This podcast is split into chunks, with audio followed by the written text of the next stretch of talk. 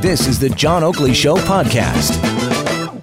It's our panel part of the program, and today joining us on the line, not in studio, David Wills, Senior Vice President of Media Profile. That's a leading Toronto public relations agency. How's Mr. Wills doing? He is socially isolated. So, uh, usually, but now you mean it strictly. I got it. Uh, this is of your doing. Uh, Stephen Holyday, Deputy Mayor, Councillor Ward 2 at Etobicoke Centre. Good afternoon, Stephen. Good afternoon, uh, John. Good afternoon to uh, to David. Um, glad to chat with you. Well, listen, I'm going to start with you because uh, we had a report that a TTC maintenance worker at the Hillcrest Yard at Bathurst and Davenport tested positive for uh, COVID 19. Uh, the first case of the respiratory disease uh, with, I guess, an employee at that particular shop who just returned from abroad. I'm kind of curious now. How do we deal with transit? Because I mean, you know, he guy works, you know, in a maintenance yard, but still around the equipment. And I mean, the transit workers, it's like, uh, you know, anybody who's dealing with masses of humanity, uh, that's precarious work in a sense. And it also does leave the public vulnerable. Uh, Stephen Holyday, have you guys addressed this at City Council? If you're still meeting, uh, what do you make of this? Well, you know, it's it's it's bound to happen with the numbers that we have out there, where people that are working with the public or close to the public are are somehow going to be peripherally exposed. Uh, if you had to go into a grocery store recently, you, you know that people still need to carry on life. They still need to live. Um, some people are still using the TTC to move around because that's the only choice that they have. In this case, uh, it, you know, it happened to be a maintenance worker at the garage, uh, so they weren't necessarily in direct contact with the public. Um, but yeah, we know that uh, that a lot of cleaning is going on, and that the vehicles are continuously cleaned. And uh, you know, we hope uh, there there's been no spread, and that person is at home uh, recovering. All right. Well, you know, you see this though with the essential services, even the police. I guess they've shut down uh, at all police headquarters. Uh, nobody at the front desk and they've taken other extreme measures. David Wills, I mean, uh, is that the best that we can hope for, given that these are, after all, essential services? Well, I think we're you know we're all going to have to get used to a new way of doing things. You know, the example you just gave of nobody at the front desk at the police uh, is a is a perfect example because we need the police doing their jobs. Uh, we need them out protecting people. We need them out, uh, you know, helping keep order but maybe we don't need somebody at the front desk uh, addressing a complaint or coming in looking for a form for a background check and things like that that can wait. Uh, I think with the TTC employee, we're you know this is the first, but we're going to see more, and I think we just need to, uh, be ready for that, and we need to be prepared that um, that there are going to be these things that are going to make us think, gee, did I ride on a streetcar that he worked on, and that kind of thing. We're going to have a lot of those thoughts in the next coming weeks. Well, I think people should still understand too, though, that the police are still working. Just because the front door of the station is closed and you can't walk into it doesn't mean the business is stopped. And you raised a good example, David, that uh, you know background checks are still required, and and they still have a process in place to deal with urgent background checks, and that's what they talked about on today's uh, city uh, news briefing, is that although these services are being modified you know the workers are still there. They just can't do it face to face with people, and that you need to do it online now. Kind of curious. They say fingerprinting only on an urgent basis. Uh, the bad guys, I mean, what are they doing? Coming in and fingerprinting themselves? I don't know what that means.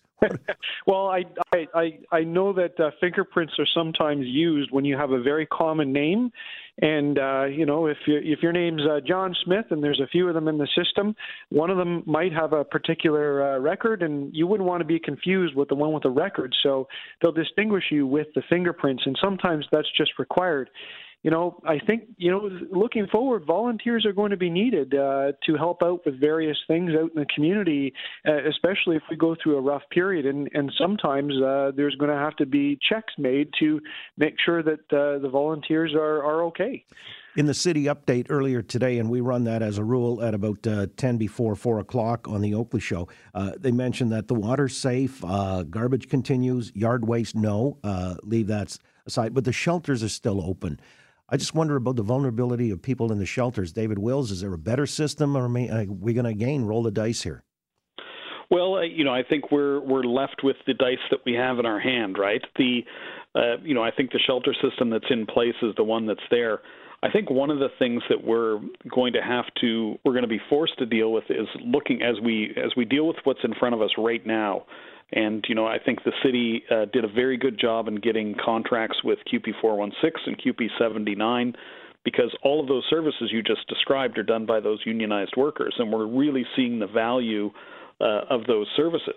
And I think specifically with shelters, it's going to show that we need to stop, uh, you know, you know, basically warehousing people who are homeless, and we have to move to a transitional housing and supportive housing regime so that we don't have people who are stuck in those places. Because, like prisons and other places where we're forcing people into tight quarters, that's where these diseases are going to spread very, very quickly. I see where Iran has released 10,000 prisoners because it's so dire, you know, the spread there in that country. Uh, Iran, Italy. Italy's now surpassed China in terms of the number of deaths. It's like uh, 3,400.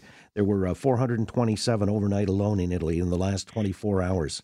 Uh, so this is what may await us. They say, you know, there's a lag time here. Mm you know the spike would happen because uh, it's it's kind of inevitable. That's the trajectory. We're trying to flatten the curve. We know all of the drill now.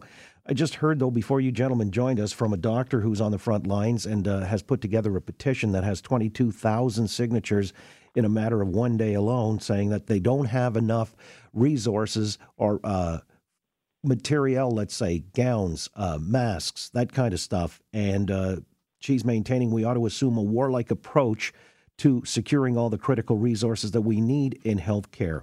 Uh, Stephen Holyday, would you agree with that assessment? Uh, do you think that we know we it's got to be everybody mobilizing now? In a sense, we are fighting a war, and the enemy's a virus.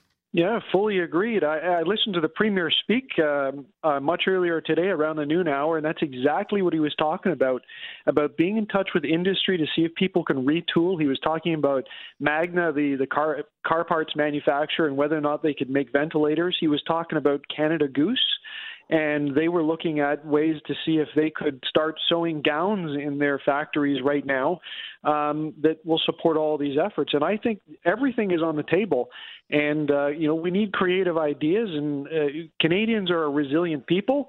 Uh, we have a good spirit in this, and uh, you know I, I think we can do do our best. And uh, people just have to be ready to step up to it. So far, what I'm seeing out there is everyone's you know trying their best to to make it through this situation.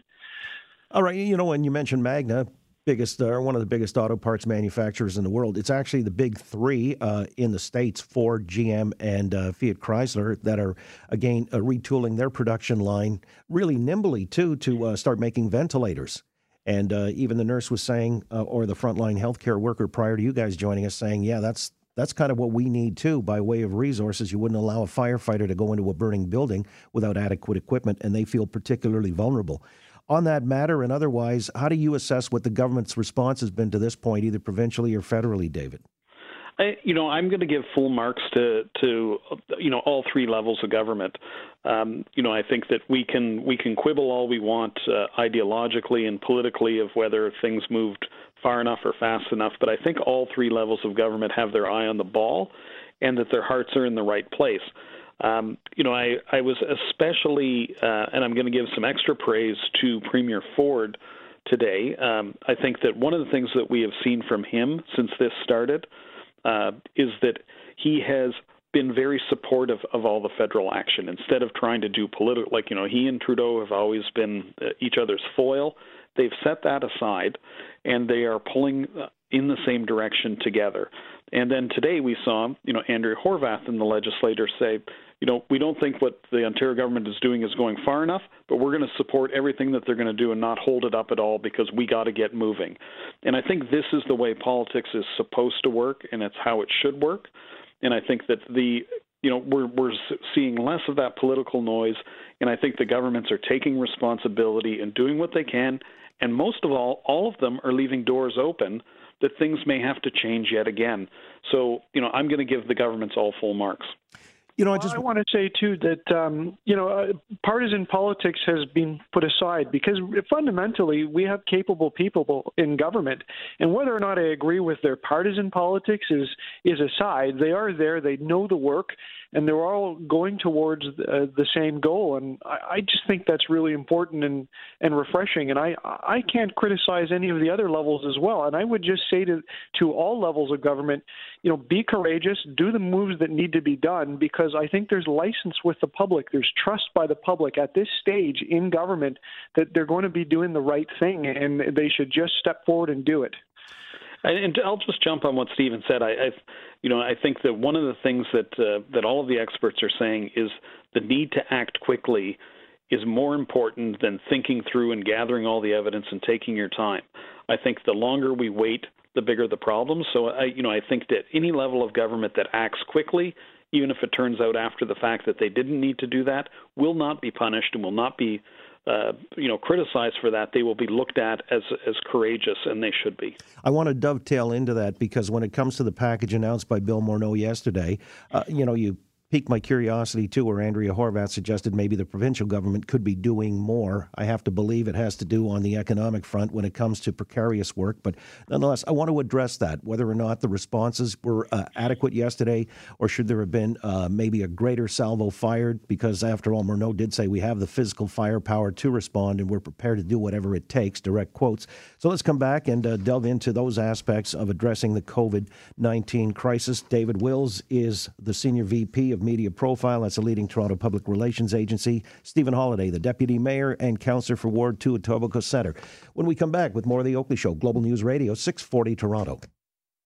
Thanks for listening to the John Oakley Show podcast. Be sure to rate, review, and subscribe for free at Apple Podcasts, Google Podcasts, and anywhere else you get your on demand audio.